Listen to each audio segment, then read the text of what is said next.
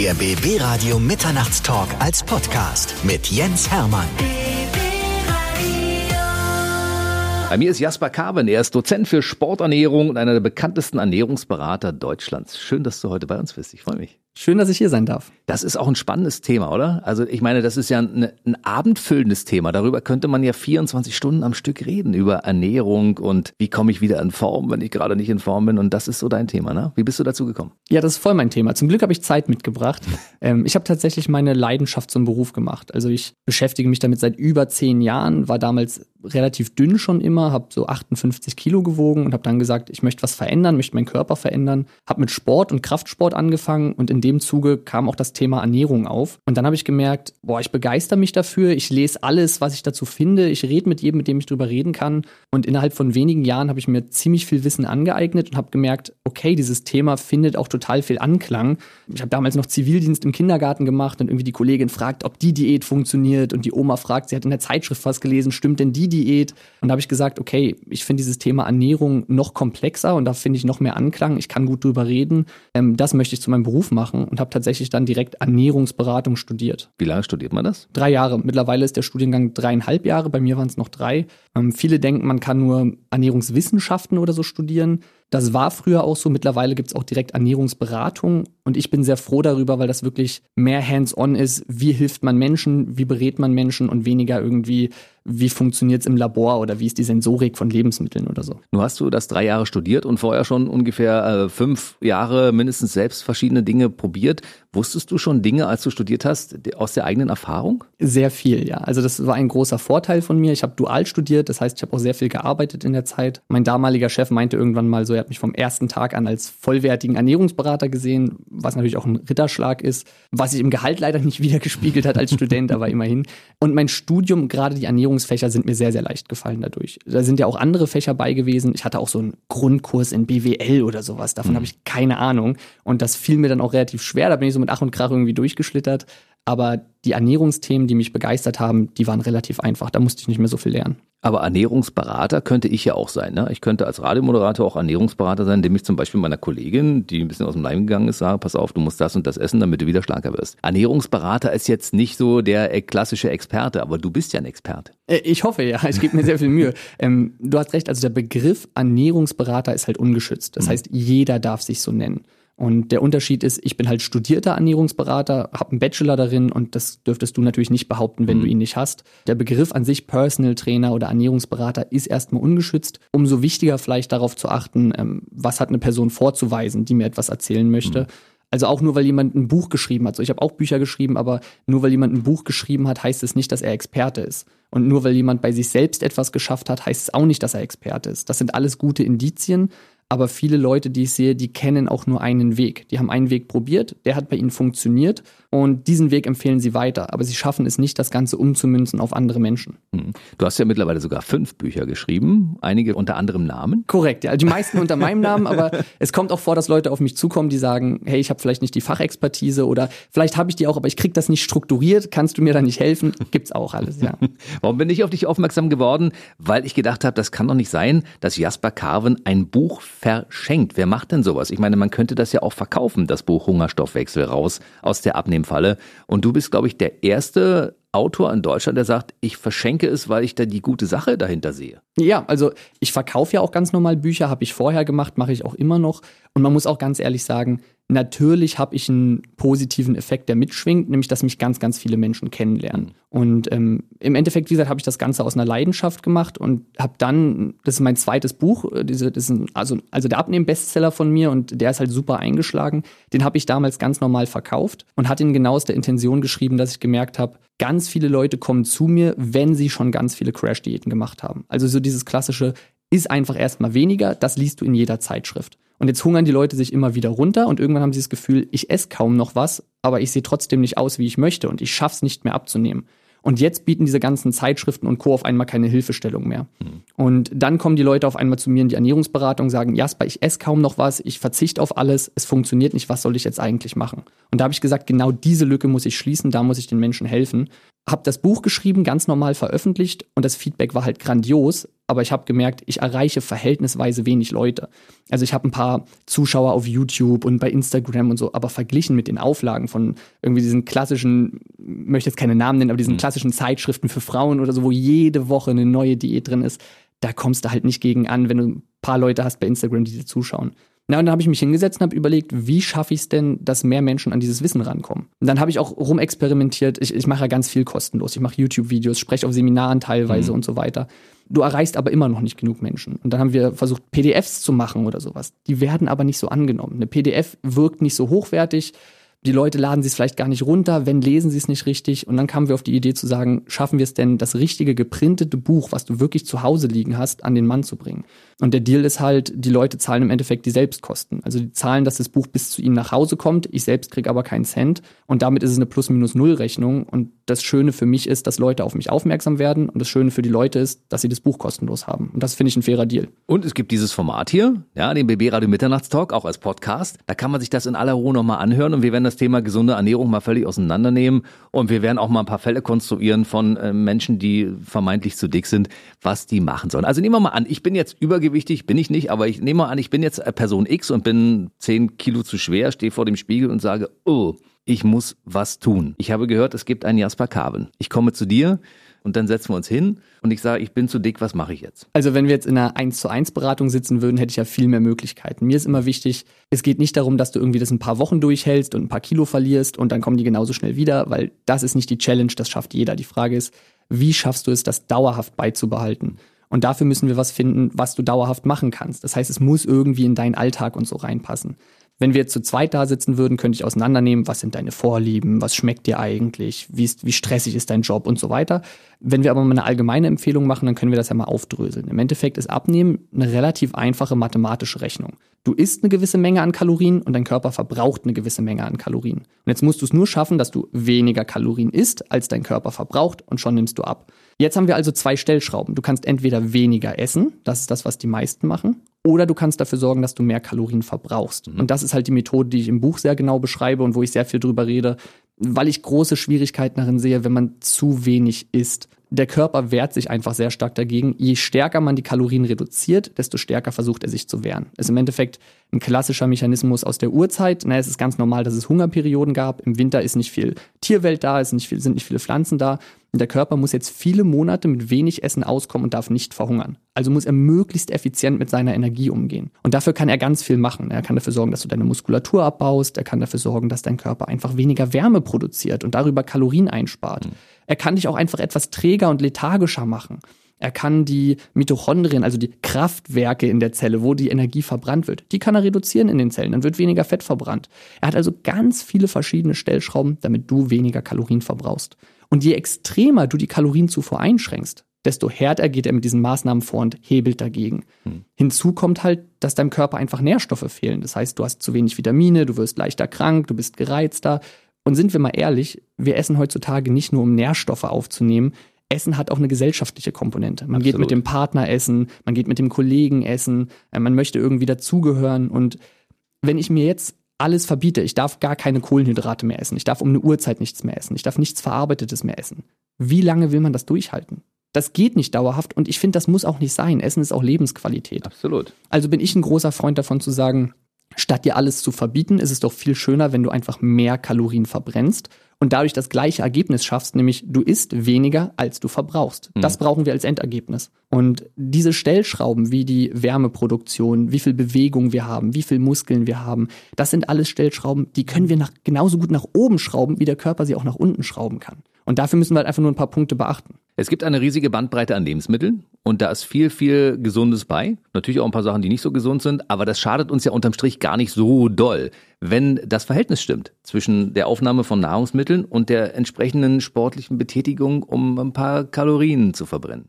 Total, sehe ich genauso. Also ich bin großer Freund von der 80-20-Regel. Ich sage immer, 80 Prozent sollten gesunde, naturbelassene Lebensmittel sein und 20 Prozent, was das Herz begehrt. Und auch hier wieder, niemand muss mit einem Taschenrechner da sitzen und ausrechnen, was sind genau 20 Prozent. Es geht darum, ehrlich zu sich selbst zu sein und so eine Faustformel zu haben. Weil wie gesagt, Essen ist auch Lebensqualität und klar, wenn ich nur noch Schokolade esse, dann fehlen meinem Körper wieder wichtige Nährstoffe. Aber wenn halt mal ein Stück Schokolade bei ist, mal zu Weihnachten ein Kuchen bei ist, das ist vollkommen okay. Und wenn ich dafür auch genug Bewegung oder so habe, dann schadet das auch der Figur nicht. Also am Ende muss nur das Gleichgewicht irgendwie hergestellt sein. Und gerade so, ich sage jetzt mal, Extremphasen wie Weihnachten, das weiß man ja in der Regel schon vorher. Also da kann man ja auch vorher schon mal ein bisschen was machen, um das zu kompensieren. Ich komme mal zurück auf den 10 Kilo zu schweren Mann, der in deine Einzelberatung kommt. Der sagt jetzt, was, was kann ich dann machen, Jasper? Sag mir mal, wie nehme ich ab? Ich bin nicht so der sportliche Typ, ich sitze vorm Fernseher, habe da keinen Bock so richtig zu, aber ich könnte natürlich ein bisschen Sport machen. Was würdest du mir denn empfehlen? Okay, dann machen wir jetzt einfach mal den Stoffwechselbeschleunigen Crashkurs in so ein paar Schritten, was ich empfehlen würde. Mhm. Das Wichtigste ist, ich würde dir erstmal raten, keine Crash-Diät zu machen. Hoffentlich hast du noch gar keine gemacht, dann haben wir da keine Startprobleme.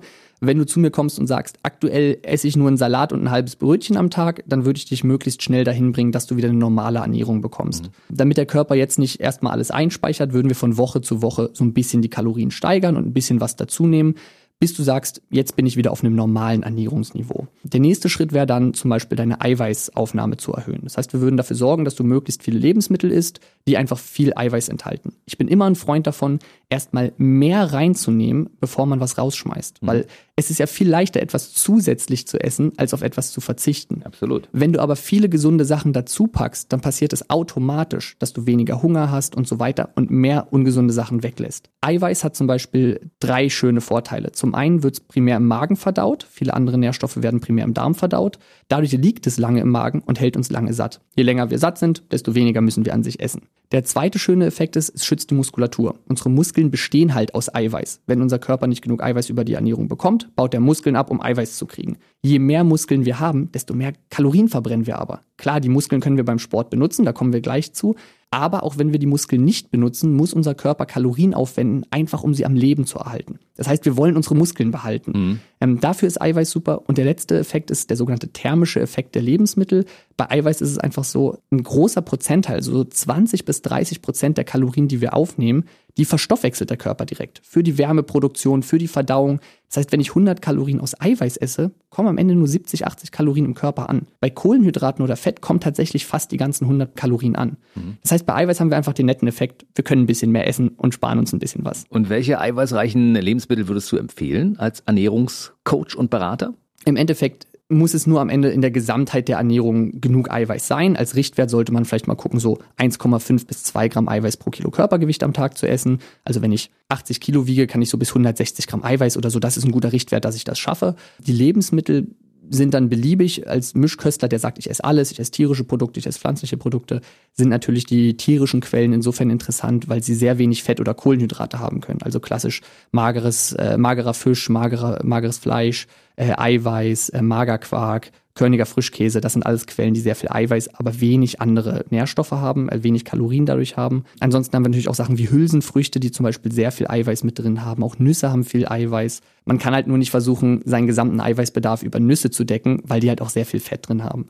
Auch Vollkorngetreide wie Haferflocken oder so, wir haben überall Eiweiß drin und am Ende muss nur das Sammelsorium an Lebensmitteln ausreichen, dass wir auf die Menge kommen. Ja. Wir kommen zurück zu dem fiktiven Mann, der 10 Kilo äh, zu viel auf den Rippen hat, der sagt, ich bin nicht so der sportliche Typ, also Ernährung habe ich kapiert, muss ich umstellen, ich muss gesunde Sachen essen, genug mhm. essen davon, aber ich muss mich sportlich betätigen. Aber ich bin eigentlich nicht so der Sportler. Was empfiehlst du denen? Okay, dann haben wir erstmal, finde ich, eine ganz schöne Nachricht und zwar, was super unterschätzt, also Bewegung ist super wichtig, ne? das denke ich, wissen wir alle.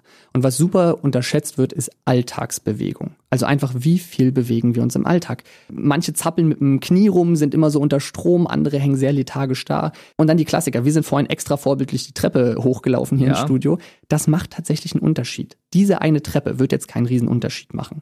Aber das summiert sich. Na, laufe ich zum Einkaufen und trage die Tüten oder nehme ich das Auto? Fahre ich mit dem Fahrrad zur Arbeit oder nehme ich die Bahn? gehe ich mal an den Stehtisch und arbeite wenigstens mal 20 Minuten im Stehen. Das ist gut für die Rückenhaltung, ist aber auch gut, weil du ein paar Kalorien mehr verbrauchst. Und wenn du da jeden Tag hier noch einen Spaziergang, da etwas einbaust und das über die Wochen summiert sich richtig auf.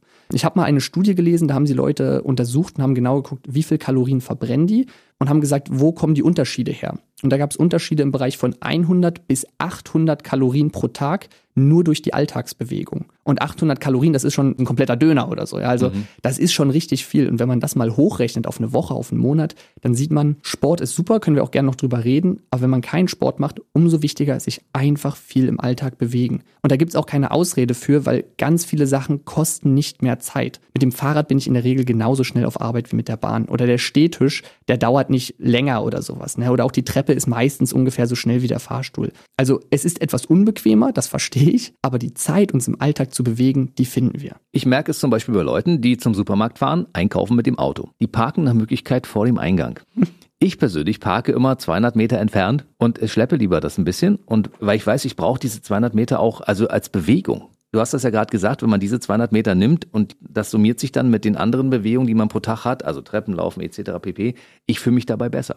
Ja, total. Schau mal, das ist fünfmal einkaufen gehen, du bist einen Kilometer gelaufen. Ja. ja also viele nehmen sich ja auch die Challenge und sagen, okay, ich versuche wenigstens 10.000 Schritte am Tag zu machen. Und ja, genau. Ja, du hast auch so ein Armband um, das trackt das bestimmt. Manche haben das auch im Handy einfach als App oder so. Das macht einem einfach wieder bewusst, hey, heutzutage bewegen wir uns zu wenig. Und das geht mir genauso. Früher habe ich halt super viel Personal Training gegeben und so, bin super viel in Fitnessstudios dadurch unterwegs gewesen. Mittlerweile ist mein Job halt mehr zu schreiben. Ich schreibe Studienbriefe, ich schreibe Bücher und so weiter. Das heißt, ich sitze viel am Laptop. Und mir geht das genauso. Und deswegen habe ich auch angefangen, ich spaziere ganz oft nach Hause. Das dauert vielleicht dann auch ein bisschen länger, aber es hilft mir auch einfach nochmal den Kopf frei zu kriegen. Wenn ich direkt nach der Arbeit irgendwie schnell nach Hause düse und ins Bett fallen soll, da dreht sich noch alles in meinem Kopf und ich kann gar nicht schlafen. Und so kriege ich nochmal frische Luft, ich kann ein bisschen mit dem Kopf runterfahren und ich habe ein paar extra Schritte. Mhm. Weil ich schaffe die 10.000 Schritte sonst auch nicht. Und wenn wir mal irgendwas besprechen, irgendein Meeting haben, dann machen wir einen Spaziergang um Block dabei. Weil dabei können wir genauso reden, vorausgesetzt wir sind jetzt zu zweit und nicht zu zehnt oder so. Aber ganz oft findet man Möglichkeiten, ein paar extra Schritte in den Alltag zu kriegen. Also spazieren gehen ist durchaus ein guter Kalorienverbrenner. Ja, klar. Also wenn wir jetzt auf die Zeiteinheit rechnen und sagen, wo verbrennen wir mehr Kalorien? Eine Stunde Vollgas joggen oder eine Stunde spazieren? Klar verbrenne ich beim Joggen mehr Kalorien. Aber es geht ja nicht darum, wie wir am effizientesten in einer ganz kurzen Zeit Kalorien verbrennen, sondern auch hier wieder, wie schaffen wir es, etwas langfristig in unser Leben zu integrieren, dass wir dauerhaft unser Wunschgewicht erreichen, aber auch halten ohne Jojo-Effekt. Und da ist bewegen, bewegen, bewegen. Auch spazieren darf man nicht unterschätzen. Das summiert sich, wie gesagt. Jasper Carven ist bei mir, er ist Dozent für Sporternährung und einer der bekanntesten Ernährungsberater Deutschlands und er ist unter anderem auch Buchautor des neuen Buches Hunger, Stoffwechsel raus aus der Abnehmfalle. Was ist denn so die Kalorienbilanz eines normalsterblichen, sagen wir mal, Mannes? Also ich bin ähm, 1,83 groß und wiege 83 Kilo. Was habe ich für eine Kalorienbilanz? Was sagst du? Also wie viel Kalorien du verbrauchst? Ja. Das ist jetzt sehr schwer einzuschätzen. Ich sage jetzt mal vielleicht zweieinhalbtausend Kalorien oder so. Es kommt halt sehr darauf an, wie viel von deinem Körpergewicht sind denn Muskeln und wie viel bewegst du dich im Alltag und wie körperlich anstrengend ist dein Job. Musst du hier manchmal auch die Kisten hin und her schleppen oder sitzt du nur hier und redest ins Mikrofon? Ne? Das macht ja alles Unterschiede. Ja. Das heißt, es ist schwer für mich genau zu sagen, aber über den Daumen vielleicht zweieinhalbtausend, paar hundert mehr, paar hundert weniger, je nachdem, wie aktiv du bist. Vielleicht kannst du es kurz erklären, es gibt einen Grundumsatz und dann gibt es noch einen Leistungsumsatz. Ne? Genau, also wir haben im Endeffekt einen Grundumsatz. Unser Körper hat ja Funktionen, die müssen getätigt sein. Also das Herz muss schlagen, die Lunge muss atmen, Stoffwechselprozesse laufen, unsere Körpertemperatur muss aufrechterhalten werden. Wir haben viele Prozesse, die müssen einfach da sein und die verbrauchen Kalorien. Und dann haben wir im Endeffekt unseren Leistungsumsatz. Das heißt, beim Schlafen verbrauchst du natürlich weniger Kalorien, als wenn du rumläufst. Oder wenn du als Bauarbeiter arbeitest, verbrauchst du in deinem Job mehr Kalorien, als wenn du am Laptop sitzt. Und wenn du viel nachdenkst, verbrauchst du auch mehr Kalorien, als wenn du dich berieseln lässt. Also der Leistungsumsatz ist alles, was dazukommt, was wir an Bewegung oder eben Sport oder was auch immer noch machen können. Also ich nutze manchmal den Weg zum Parkhaus und nehme extra noch zwei Taschen, weil ich weiß, das ist so eine kleine Fitnesseinheit zwischendurch. Die äh, bringt mir ein bisschen Wohlfühlgefühl. Und das sind so Dinge, die man teilweise gar nicht auf dem Schirm hat. Es gibt so, so einfache Dinge, so ein Sportprogramm in so einen täglichen Alltag mit einzubauen. Finde ich total cool zu hören, ja. Super, super einfache Möglichkeiten, ne? Und wir müssen einfach immer ganz kurz mal den Schweinehund besiegen und sagen, ich nehme jetzt noch diese Kiste mit, ne? Oder ich nehme jetzt die Treppen. Es ist eine Sekunde Gewinn und dann, wenn man einmal auf der Treppe ist, kehrt man ja nicht mehr um. Und generell finde ich auch schön, was du sagst. Vielleicht können wir auch da ein bisschen die Angst nehmen vor Sport. Sport muss nicht heißen, es macht gar keinen Spaß und Sport muss nicht heißen, es dauert immer eine Stunde und ich muss ins Fitnessstudio fahren. Wenn man sich zu Hause nochmal die Viertelstunde Zeit nimmt und zu Hause einfach mit dem eigenen Körpergewicht ein kleines Programm macht, ein kurzes Krafttraining, ein kurzes Ausdauertraining mit ein paar Intervallen drin oder so, dann kann das schon richtig viel bringen, weil auch hier wieder dieses eine Training wird mich nicht sofort schlank machen. Aber mache ich es vielleicht zweimal die Woche, vielleicht dreimal die Woche und das jetzt das ganze Jahr über, über die nächsten zehn Jahre, dann kann ich mir mal hochrechnen, wie viele Kalorien ich dabei verbrenne. Weil dreimal die Woche, 15 Minuten, da haben wir auch eine Dreiviertelstunde Sport gemacht. Mhm. Du gibst ja regelmäßig Coachings, also Leute kommen zu dir in Veranstaltungen und lassen sich von dir quasi so eine in größerer Runde Beratung geben. Könnte man so sagen? Mittlerweile leider sehr, sehr wenig, weil ich einfach die Zeit nicht mehr habe. Also ich versuche ganz viel übers Internet zu helfen. Ich mache super viel Livestreams, ich mache super viel YouTube-Videos, ich versuche überall ganz viel zu helfen. Ähm, ich versuche auch alle Nachrichten zu beantworten. Es ist einfach so viel, dass ich es nicht mehr schaffe. E-Mails zum Beispiel, da helfen mir jetzt einfach Leute. Ich kriege so viele Anfragen, ich würde es einfach nicht schaffen. Und da versuche ich ganz viel zu helfen. Immer mal sind wieder irgendwelche Seminarevents oder so. Gerade wenn ich irgendwie äh, schön finde, wofür diese Events sind. Also Beispiel war ich mal im Kindergarten oder so. Da mache ich das dann super gerne, auch eigentlich immer kostenlos, gehe da einfach hin, versuche zu helfen dass Leute jetzt direkt mich buchen, um mich als Ernährungsberater zu haben, das schaffe ich zeitlich leider fast gar nicht mehr. Es sei denn, man möchte das gern bezahlen und kann dich äh, im Einzelcoaching auch mieten. Das geht, ne? Also ich biete es gerade nicht an. Ich, okay, das ist schade. Tut mir leid, ich kann euch hier nichts verkaufen jetzt gerade. ähm, ich habe einfach die Zeit nicht für. Also ich schreibe so viel an neuen Büchern und an solchen Projekten, dass ich es einfach nicht schaffe, wirklich Leute eins zu eins anzunehmen. Ich habe es dann noch eine Zeit lang gemacht und habe aber gesagt, ich kann maximal fünf Leute oder so annehmen. Viele kennen mich auch Deutschland oder weltweit verteilt, also auch das Buch, das verschickt schicken wir mittlerweile weltweit. Es ist halt auf Deutsch, das heißt, nur deutschsprachige Menschen ähm, haben Interesse daran, aber es gibt ja auch deutschsprachige Menschen, die in Amerika wohnen oder so. Hm. Und wir verschicken das weltweit und dann kamen viele aus anderen Städten und haben gesagt, kannst du nicht mir auch helfen? Und dann habe ich eine Zeit lang eben ähm, über Skype oder so versucht, dort Ernährungsstunden zu geben, aber es ist einfach zu viel geworden. Und wenn dann noch so Zeitverschiebungsfaktoren und so dazukommen, dann hat mir das komplett den Terminkalender gesprengt und habe gesagt, es tut mir leid, ich schaffe es einfach nicht beides zu machen. Und ich kann viel mehr Menschen helfen, wenn ich noch ein neues Buch rausbringe und das weiter verbreite und das tausende Menschen lesen, als wenn ich einem Einzelnen mich mit dem eine Stunde hinsetze. Aber es gibt ja auch den YouTube-Channel von ja. Jasper Carven. Sag mal, wo man dich findet. Also ich bin Abonnent, aber du kannst es ja mal denen erklären, die es noch nicht sind. Ach, vielen, vielen Dank. Mhm. Ähm, ja, einfach mein Name, also Jasper Carven, Carven mit C, C-A-V-E-N. Ähm, wenn man es einmal bei YouTube eingibt, springt einem sofort wahrscheinlich eine Menge an Videos und an YouTube-Kanal entgegen. Dann gibt's eine persönliche Beratung, erstmal so ein kleines Einführungsvideo, wo man herzlich begrüßt wird. Und dann räumst du auch mit verschiedenen Ernährungsmythen einfach auf. Was sind denn die, die schlimmsten, die drei schlimmsten Ernährungsmythen, mit denen die Leute sich rumschlagen und sagen, das ist so und so, die du dann immer entkräftest? Also man soll nichts mehr essen nach 22 Uhr oder nach 18 Uhr. Ja, das ist gut, das ist gut. Also nach ja. 18 Uhr, das hält sich sehr hartnäckig, was auch sehr hartnäckig ist. Ähm, ich habe gerade unten noch ein paar Instagram-Nachrichten beantwortet. Da war auch wieder dieses, Jasper, darf ich wirklich Kartoffeln essen? Ich kann mir nicht vorstellen, dass ich dann abnehme, wenn ich Kartoffeln in der Ernährung habe. Also diese ganze Angst vor Kohlenhydraten ist noch mhm. sehr groß. Also das, wogegen ich mich am meisten stark mache, sind der Crash-Diäten. Also alles, wo du nur noch ganz wenig essen darfst. Es funktioniert immer nach dem gleichen Schema. Ähm, man sucht sich irgendein Lebensmittel oder einen Zeitpunkt raus, der verteufelt wird und ansonsten darfst du alles machen, aber in der Regel nur noch ganz wenig essen. Also irgendwie Ananas-Diät ist halt, du darfst alles essen, wenn Ananas dabei ist, aber nur noch 500 Kalorien am Tag oder sowas. Mhm. Sowas lese ich sehr oft in solchen Zeitschriften. Dann gibt's die Erdbeerdiät, die Kohlsuppendiät oder was auch immer. Es ist immer ein anderes Lebensmittel, aber im Endeffekt ist es das gleiche. Du isst nur noch irgendwie um die 500 Kalorien oder so. Und das macht halt viele Probleme, weil du Muskeln verlierst und der Stoffwechsel, also der Kalorienverbrauch runterfährt. Es gibt halt nicht die eine Diät, die besser funktioniert. Das muss klar sein. Es ist so, es gibt Vorlieben und ein Mensch kommt besser damit klar, weniger Kohlenhydrate zu essen, ein anderer kommt besser damit klar, wenig Fett zu essen, ein anderer sagt vielleicht, hey, für mich funktioniert's gut, wenn ich mein Essensfenster auf acht Stunden am Tag lege und dann so intermittierendes Fasten mache. Das ist aber kein heiliger Gral. Mhm. Wenn ich die gleichen zweieinhalbtausend Kalorien in acht Stunden esse oder in 24 Stunden, macht es keinen Unterschied. Das heißt, die Diäten versuchen immer nur auf Umwegen irgendwie zu erreichen, dass du unbewusst weniger Kalorien isst, als du verbrauchst. Es geht aber eben immer darum, weniger zu essen. Und da ist halt der Ansatz, wo ich sage, lass doch erstmal versuchen, mehr zu verbrauchen. Und wenn du merkst, dass du immer noch gern zwischendurch mal nascht und dass das mehr Verbrauchen wirklich noch nicht ausreicht, dann können wir immer noch mal in die Ernährung gucken und sagen, wo können wir denn mal ein bisschen was weglassen? Muss es dreimal am Tag Schokolade sein oder reicht vielleicht auch einmal? Aber lass uns doch erstmal mehr verbrauchen, weil dann hast du viel mehr Spielraum und Freiheit. Ernährung ist ja auch eine sehr individuelle Geschichte. Also es gibt so eine Empfehlung, weiß ich nicht, von der Deutschen Gesellschaft für Ernährung, die sagt, du musst so und so viel und dann passt das am Ende. Aber jeder Mensch ist ja anders. Das heißt, man kann sich eigentlich gar nicht so einer Faustformel annehmen, sondern man muss das für sich persönlich klarkriegen, dass, dass es auch für einen persönlich passt. Ja, ich finde, es ist so ein bisschen halb-halb, weil das kann auch ein bisschen zu viel Verwirrung stiften und Angst machen. Es gibt natürlich ein paar Sachen, die wir auch pauschal sagen können und es gibt gewisse Vitamine, die abgedeckt sein müssen oder sowas. Was halt interessant ist, ist, es gibt einfach Sondersituationen. Also klar, ein Sportler hat einen anderen Bedarf als ein Nichtsportler. Ein Veganer muss auf andere Nährstoffe achten als ein Mischköstler. Jemand, der sehr viel Stress hat, muss vielleicht wieder auf was anderes achten. Und da wird es dann halt interessant. Wir haben halt so individuelle Alltage und Lebenszyklen, dass es nicht so leicht über einen Kamm zu scheren ist. Es gibt aber natürlich bestimmte Sachen, die einfach Grundregeln sind. Ne, also wie viel Eiweiß man braucht, auch das wird ein bisschen individuell sein. Aber wir können ja eine Bandbreite geben und sagen, so ungefähr von bis, wenn du in dem Bereich bist, dann sieht das ganz gut aus. Oder das Spiel mit der Kalorienbilanz, du musst halt weniger essen, als du verbrauchst, dann funktioniert das.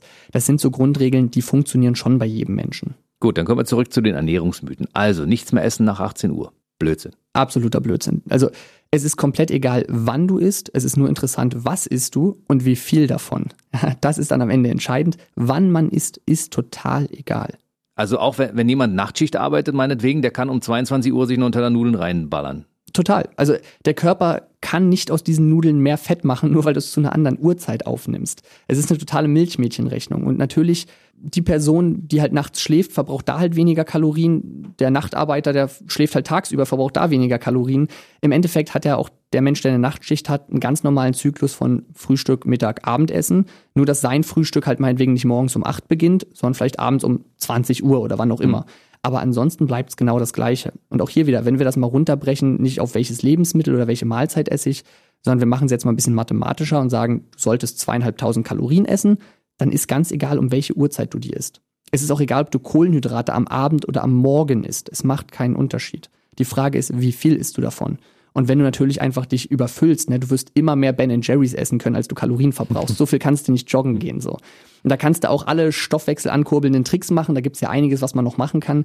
Du kannst, wenn du nur Chips und McDonalds und Schokolade isst, wirst du es schaffen, mehr Kalorien zu essen. Das steht außer Frage. Aber die Uhrzeit ist total egal. Guckt mehr darauf, was ihr esst und wie viel ihr esst. Mythos. Wer abnehmen will, muss Kalorien reduzieren, beziehungsweise Kartoffeln und Nudeln und Stärke und ähnliche Dinge weglassen. Auch hier wieder, wir müssen es schaffen, dass wir weniger Kalorien essen, als wir verbrauchen. Wie wir das schaffen, ist total egal. Das heißt, wir können dafür sorgen, dass wir mehr verbrauchen. Wir können auch weniger essen. Jetzt sollten wir nur aufpassen, dass wir nicht zu wenig essen, da wir sonst wieder die besagten Probleme kriegen. Mhm.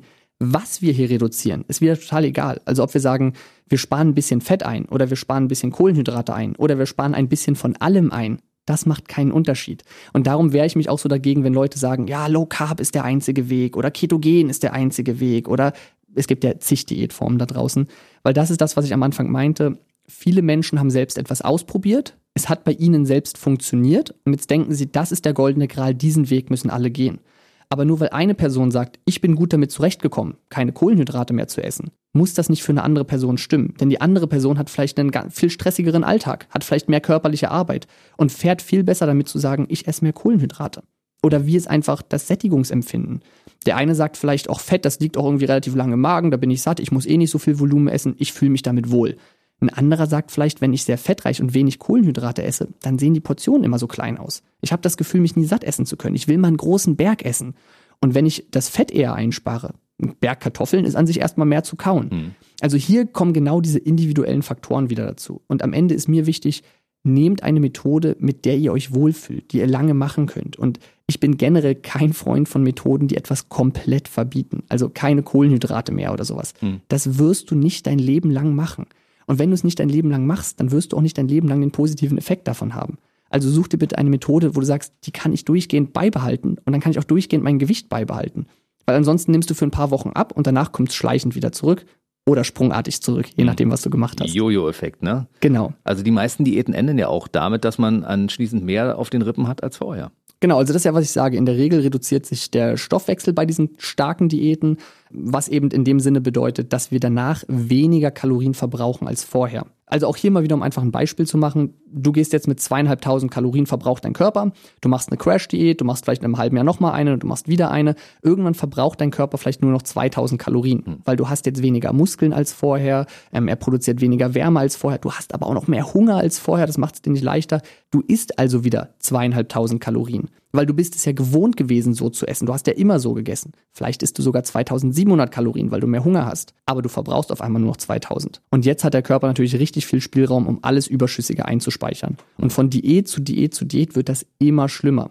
Weil du nimmst jetzt wieder Fett zu. Das heißt, du wiegst wieder genauso viel wie vorher, Deine Ausgangssituation ist aber schlechter, weil du hast jetzt weniger Muskeln, du hast einen inaktiveren Stoffwechsel und gehst damit in die nächste Crash-Diät und in die nächste und in die nächste. Und irgendwann kommen die Leute an und klopfen bei mir und sagen, Jasper, ich habe zehn Diäten gemacht, ich esse ein halbes Brötchen am Tag. Und ich bin immer noch dick. Genau, was soll ich machen? Also mhm. klar, jeder Mensch kann verhungern, ne? man darf es nicht falsch verstehen. Der Körper kann den Stoffwechsel reduzieren, er kann dafür sorgen, dass man weniger Kalorien verbraucht. Würde ich dich jetzt einsperren, dir nichts zu essen geben, würdest du natürlich notgedrungen verhungern. Mhm. Aber das macht ja kein Mensch so. In der Realität sieht es so aus, dass man irgendwann irgendwann halt nicht mehr widerstehen kann und doch hier und da wieder mehr mit isst. Gibt es so eine Faustformel, wie man sich richtig ernährt? Drei Mahlzeiten, vier Mahlzeiten, zwischendurch was trinken, äh, nichts trinken, gesüßte Sachen trinken, klare Flüssigkeiten, weiß ich nicht.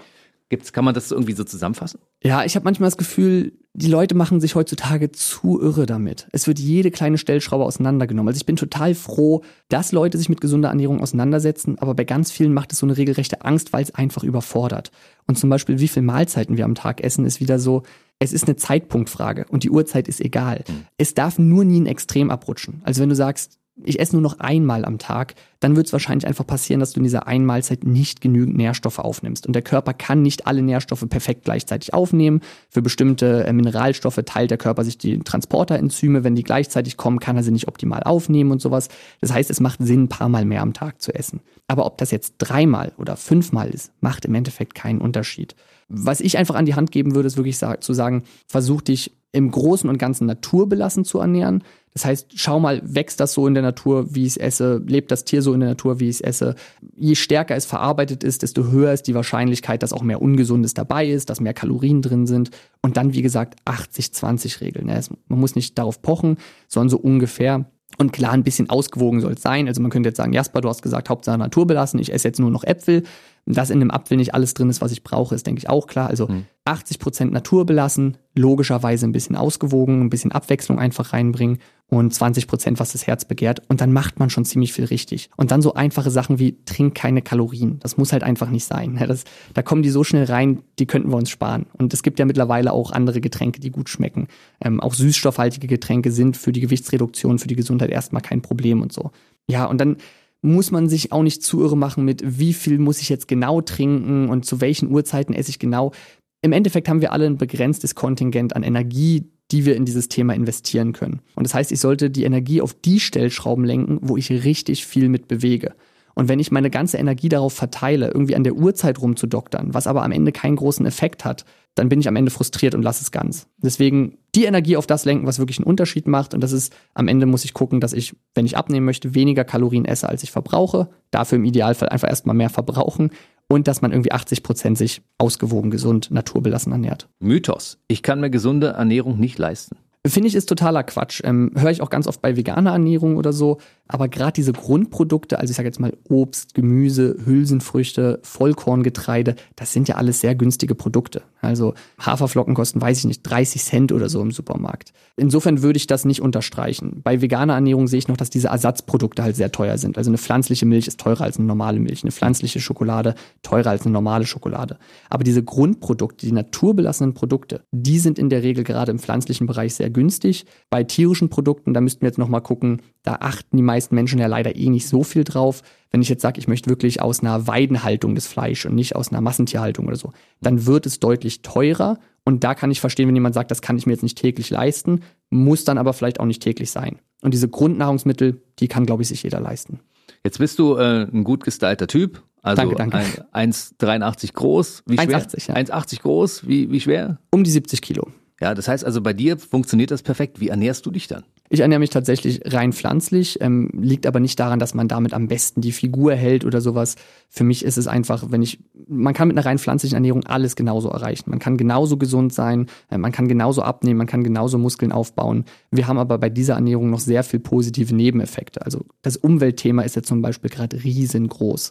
Und mich wundert so ein bisschen, warum in dem Atemzug nicht über das Thema Massentierhaltung gesprochen wird. Weil wir da einfach einen riesen CO2-Ausstoß haben, riesen Wasserverbrauch haben, extrem viel Getreide verbrauchen, dafür viele Regenwälder abholzen oder im schlimmsten Fall abbrennen, wo wieder CO2 entsteht.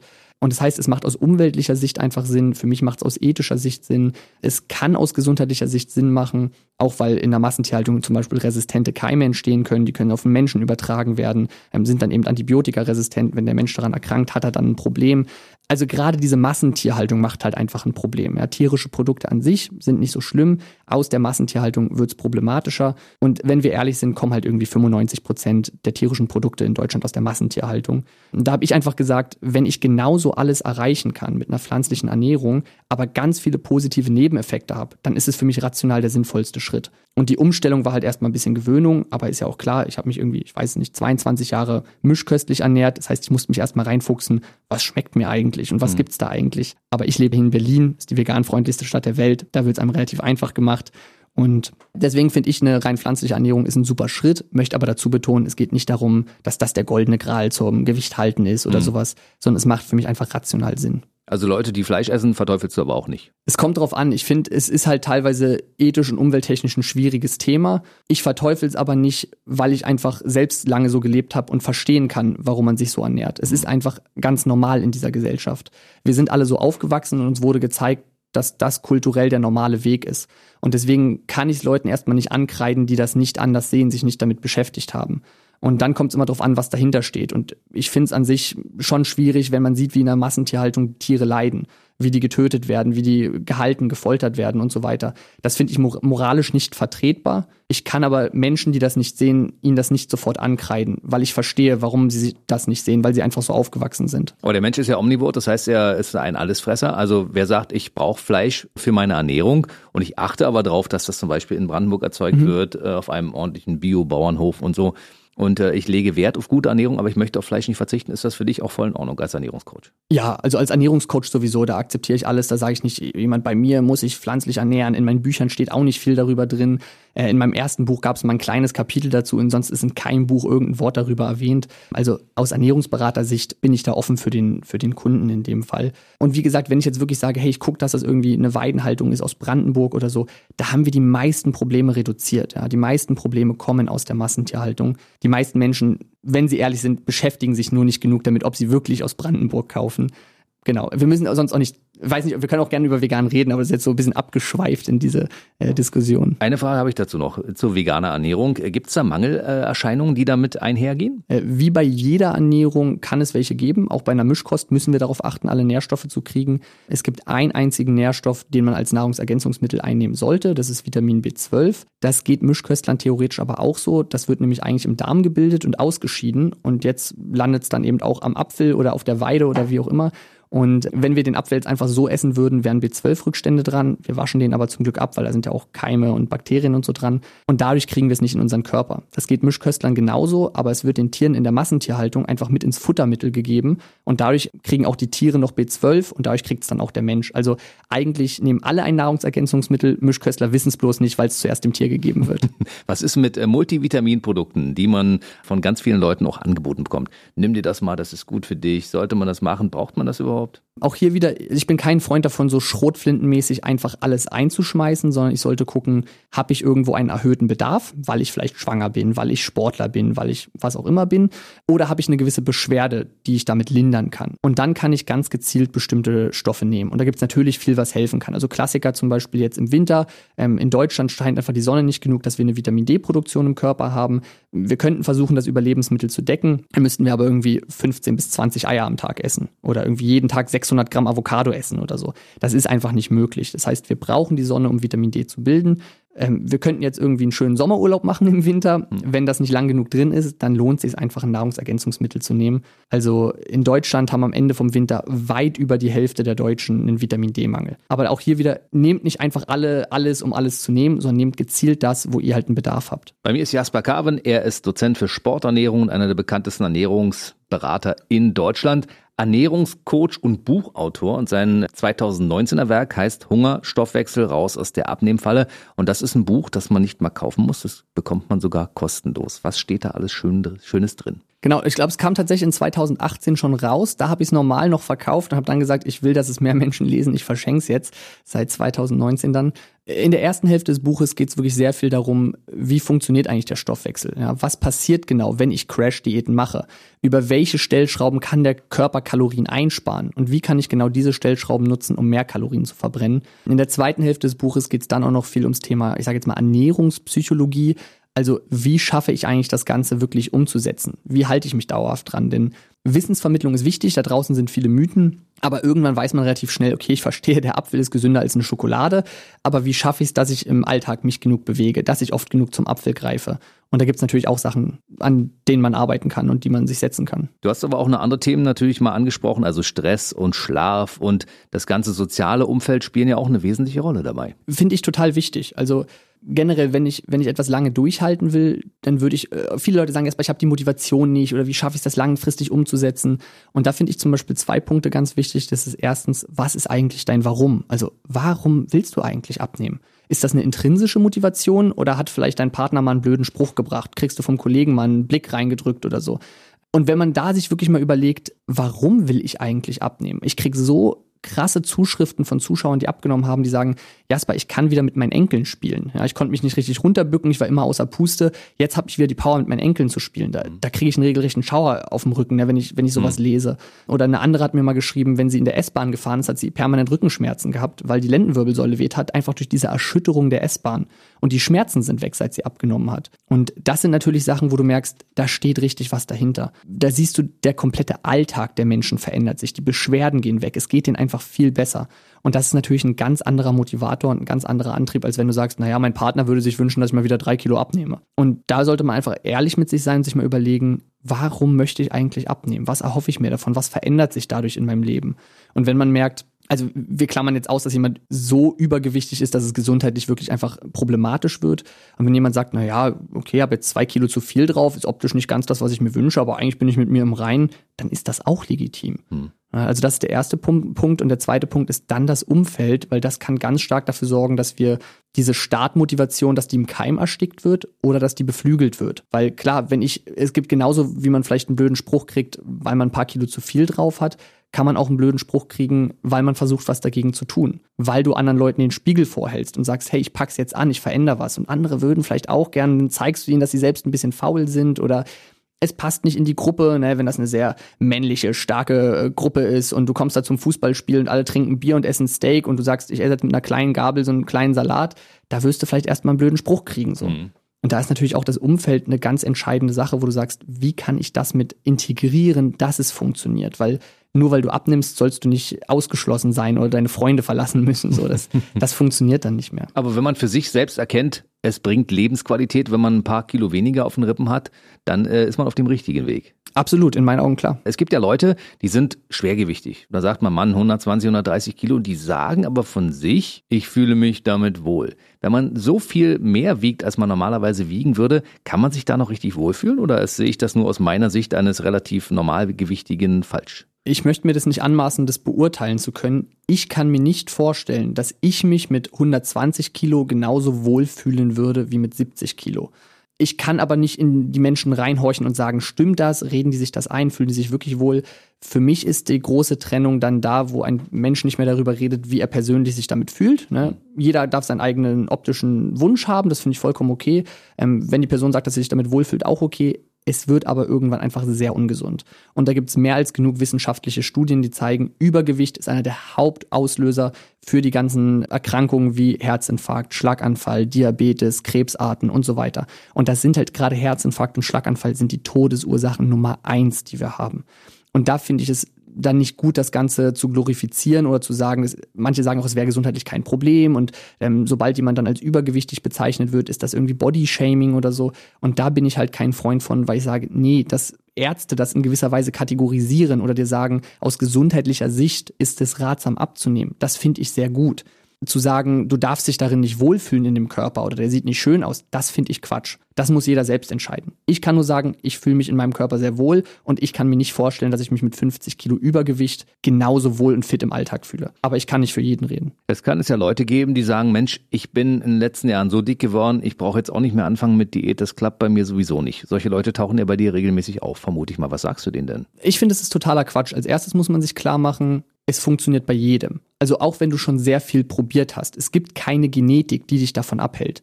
Natürlich gibt es bestimmte genetische Faktoren, die dafür sorgen, dass es dir etwas leichter oder etwas schwerer fällt, weil du intuitiv etwas zappliger bist oder etwas weniger Hunger oder mehr Hunger hast. Es gibt natürlich Unterschiede, aber es gibt keine Genetik, die dich erstmal davon abhält, dass du abnimmst. Und wir nehmen jetzt nicht irgendwelche ganz seltenen Krankheitsfälle mit in dieses Beispiel auf, ne, mhm. sondern jemand, ein Mensch, der an sich gesund ist, kann keine Genetik haben, die verhindert, dass er abnimmt. Jeder kann abnehmen. Viele denken halt, sie können es nicht, weil sie schon sehr viel probiert haben und gescheitert sind. Aber gucken wir mal Thomas Edison an, der ist tausendmal gescheitert, die Glühlampe zu erfinden. Und stell dir mal vor, der hätte aufgehört, dann würden wir jetzt hier im Dunkeln sitzen. Mhm. Und ich glaube, das zeigt auch sehr schön, das Wichtige ist, du darfst nicht immer wieder das Gleiche probieren und ein anderes Ergebnis erwarten. Wenn du immer wieder die, irgendwelche Crash-Diäten machst und sagst, bei mir funktioniert keine Diät, ja natürlich nicht, weil du immer das Gleiche machst, was nicht funktioniert. Aber genau deswegen lade ich die Leute ja ein, mal etwas ganz Neues auszuprobieren und nicht wieder sich runterzuhungern. Ich glaube, es lohnt sich immer. Also auch wenn Menschen sagen, oh, jetzt bin ich, ich habe auch viele ältere Kundinnen, also die vielleicht schon 60 oder so sind. Aber wir können heutzutage auch gern 90 oder 100 werden. Und was sind denn meinetwegen zwei, drei Jahre, die man jetzt ein bisschen mehr Gas gibt, um diese 50 Kilo Übergewicht dann loszuwerden, verglichen mit den nächsten 20, 30 Jahren, die du noch lebst?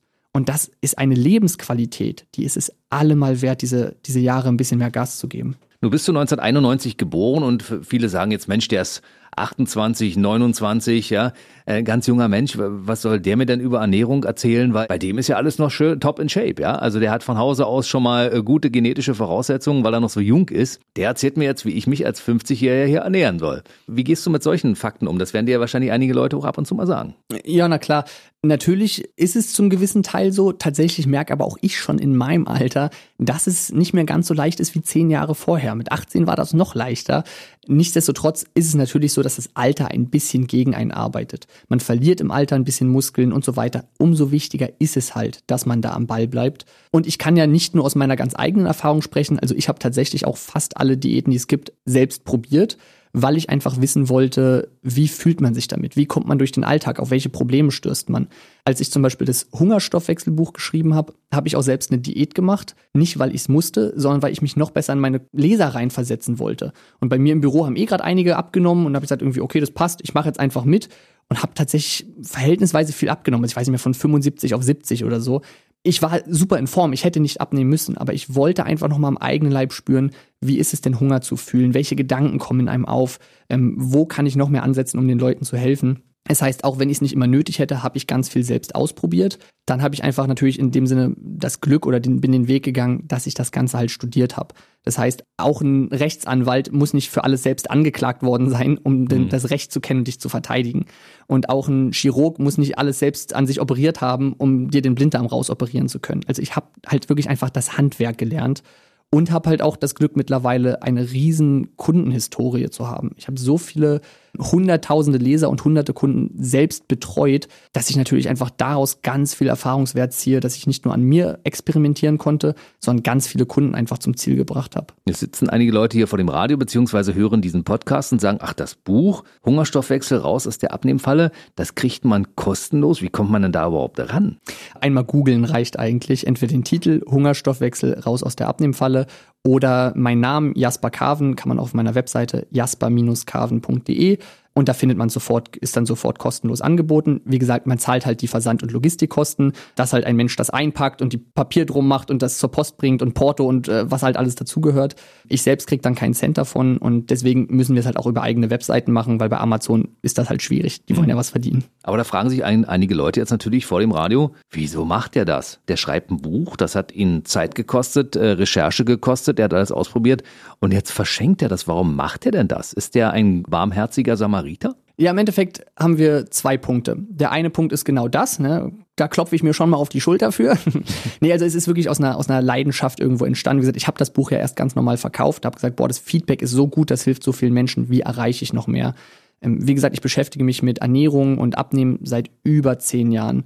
Und es tut mir einfach im Herzen weh zu sehen, wie die Leute immer noch sich runterhungern und die leiden halt dabei. Ne? Mhm. Auf Lebensmittel zu verzichten, auf Essen zu verzichten, macht halt keinen Spaß. Die beschränken sich sehr, sehr stark in ihrer Lebensqualität und kommen damit halt nicht zum Ziel. Und ich habe gesagt, ich finde das so schade, es würde doch so viel leichter gehen. Das ist Punkt eins. Und Punkt zwei ist, natürlich muss ich irgendwie auch was davon haben, damit es funktioniert. Mhm. Es würde nicht funktionieren, wenn ich jede Nacht im Bett liege und Sorge habe, ob ich die Miete bezahlen kann.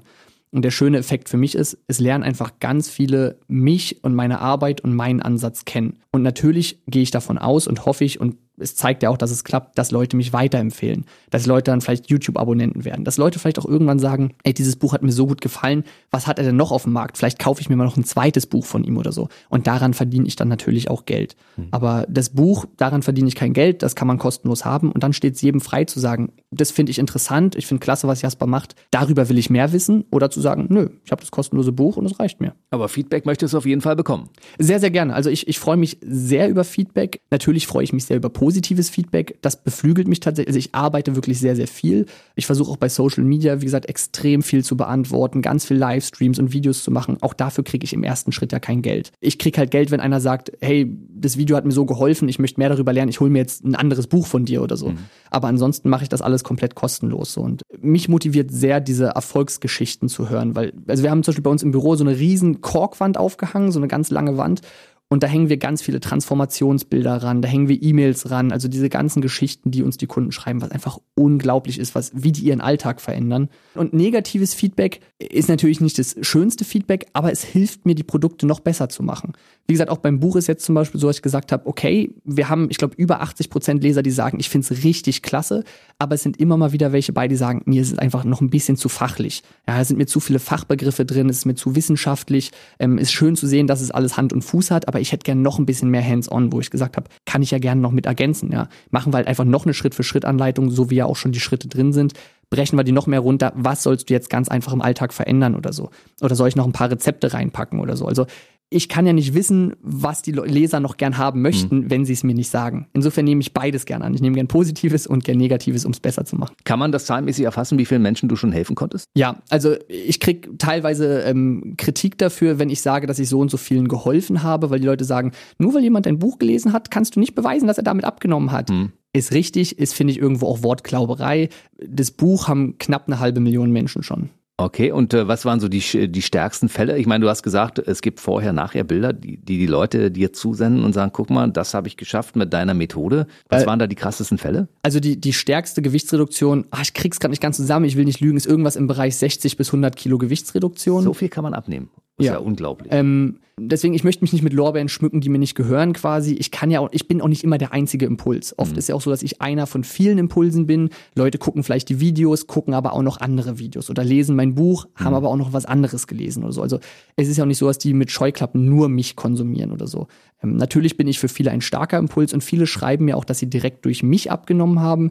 Ähm, was ich sehr häufig lese, ist sowas im Bereich, ich sage jetzt mal 10 bis 15 Kilo. Mhm. Also was realistisch ist, ist so ein halbes Kilo bis Kilo pro Woche Gewichtsreduktion. Das schreiben viele.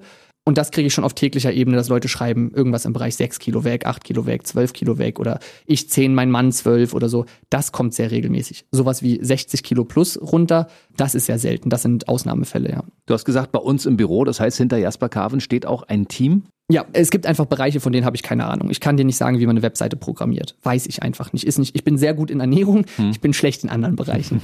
Und sowas muss ich natürlich mir Unterstützung holen. Oder ich habe auch vorhin ja schon gesagt, ähm, ich, ich schaffe es nicht mehr, alles selbst zu beantworten. Bei Social Media beantworte ich noch ganz viel selbst. Es bleibt auch oft einfach was liegen.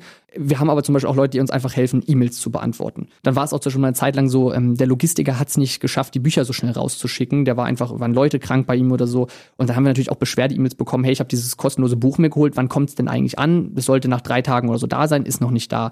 Und da kann ich jetzt nicht da sitzen und hundertmal beantworten, wo das Buch gerade bleibt und reingucken, wo die Bestellung ist. Hm. Und da haben wir natürlich einfach Leute, die uns helfen und dann E-Mails beantworten oder so. Also ein großes Team arbeitet hinter Jasper Carbon. Ja, so riesig ist jetzt auch alles nicht, aber. aber auf jeden Fall ein Team. So, ja. dann frage ich natürlich, du hast insgesamt fünf Bücher geschrieben, drei für andere Menschen und zwei für dich selbst. 2020 ist natürlich ein Jahr, wo viele auch äh, Fans und Follower erwarten, dass hier was Neues um die Ecke kommt. Ja, kommt's auch. Erzähl uns ähm, mehr darüber im neuen Jahr, da sind immer die guten Vorsätze. Die Leute wollen abnehmen, die wollen Gas geben. Und da möchte ich sie auch gerne unterstützen. Und auch hier, mir ist immer wichtig, wie schaffe ich es, dass wir am Ende Ergebnisse produzieren? Wie schaffe ich es, dass Leute ins Handeln kommen und das beibehalten? Weil in, Fitnessstudios oder so siehst du es immer sehr krass. Erster, erster ist Anmeldetag und da melden sich ganz viele an und spätestens ab Februar kommt die Hälfte nicht mehr so.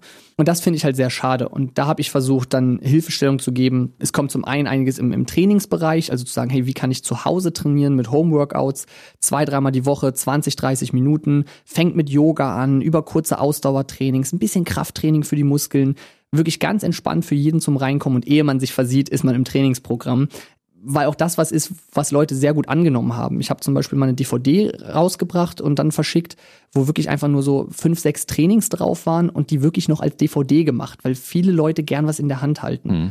Und das haben viele, gerade ältere Kundinnen, super angenommen, weil die gesagt haben, ich muss nicht erst ein Buch lesen, ich lege die zu Hause ein, ich turne nach, was Jasper vorturnt und ich spüre meinen Körper mal wieder.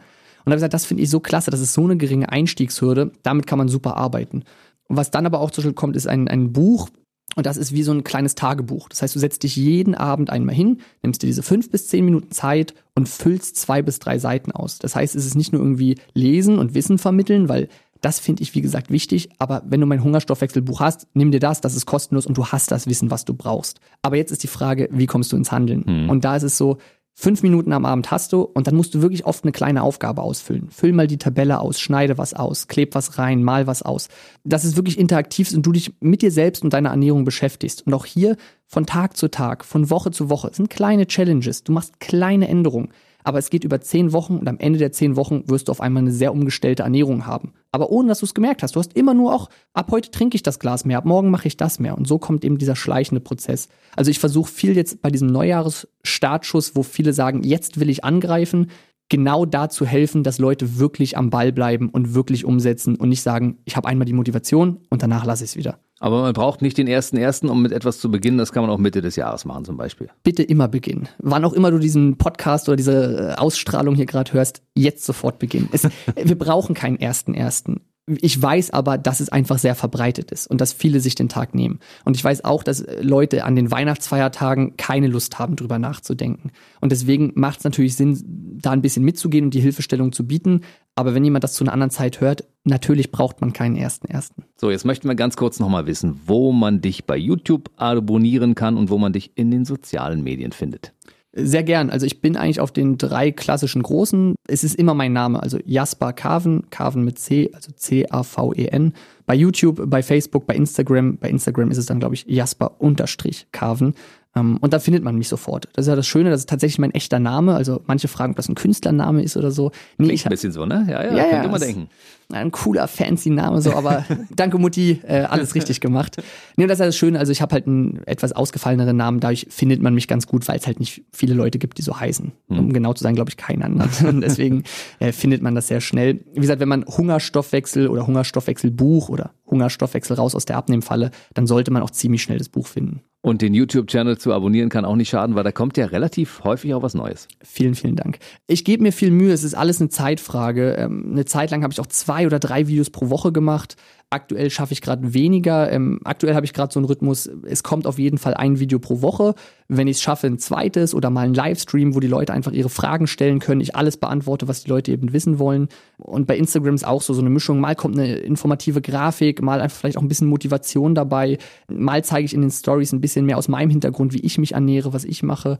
Und da habe ich mir zum Beispiel angewöhnt, also ich habe eigentlich gern mehr Austausch mit der Community. Ich rede halt sehr viel mit Kameras und ich möchte eigentlich gern mehr die Geschichten hören und mit Leuten reden und das beantworten, was sie interessiert. Und ich habe aber oft nicht die Zeit, mich immer hinzusetzen und zu sagen, so, jetzt habe ich nochmal zwei Stunden für einen Livestream. Ähm, und die Leute müssen ja vielleicht auch Bescheid wissen, wann ich online bin und so. Und jetzt habe ich mir seit ein, zwei Wochen angewöhnt, immer vor Mittagessen einfach so 10, 15 Minuten bei Instagram Livestream zu machen. Und das ist total cool, weil ganz oft die gleichen Gesichter dabei sind und man lernt sich kennen, man lernt, wer hinter den äh, Profilbildern steckt, die erzählen ihre Stories, wie viel sie abgenommen haben, sie stellen aber ihre Fragen oder Sorgen, die sie noch haben. Und das ist ein total spannender Austausch für mich. Und das ist so eine Routine geworden. Und dadurch, dass es nur zehn Minuten am Tag sind, kriege ich mir die irgendwie freigeschaufelt. Und viele fragen auch, äh, wenn es um diese Routinen geht, was stimmt denn jetzt? Brauche ich 21 Tage für eine Routine oder 30 oder 90 Tage? Wann habe ich denn eine Routine etabliert? Ist ja für Sport oder Ernährung genauso wichtig. Tatsächlich gibt es keine richtige Antwort darauf. Die Frage ist, wie häufig machst du die Routine und wie komplex ist sie? Also wenn du erst ganz viele Sportübungen neu lernen musst, dann wird es länger dauern, als wenn es was super einfaches ist wie Zahnseide benutzen oder so. Und wenn du Zahnseide täglich benutzt, dann ist es schneller eine Routine, als wenn du sagst, ich mache mal einmal die Woche Zahnseide. Dann dauert es halt sehr lange, bis es drin ist. Und das war so was Schönes auch bei mir, wo ich gesagt habe, ich mache jetzt täglich etwas, was aber sehr leicht umzusetzen ist. Also zehn Minuten kriege ich hin und täglich, das schleift sich schnell ein. Und wie gesagt, mir macht es sehr, sehr viel Spaß. Auch da rede ich natürlich an sich mit meinem Handy, aber die Leute können mir schreiben und Feedback geben und das macht sehr viel Spaß. Ich freue mich, dass du dir heute mehr als zehn Minuten für uns genommen hast. Heute Jasper Carven war heute bei uns im BB Radio Mitternachtstalk. Alle haben gehört, wo man dich finden kann. Insofern hoffe ich, dass wir uns bald bei Gelegenheit mal wieder treffen hier und über weitere interessante Ernährungsthemen reden werden. Schön, dass du da warst. Immer wieder gerne. Vielen Dank. Der BB Radio Mitternachtstalk. Jede Nacht ab 0 Uhr. Und der neueste Podcast jeden Mittwoch.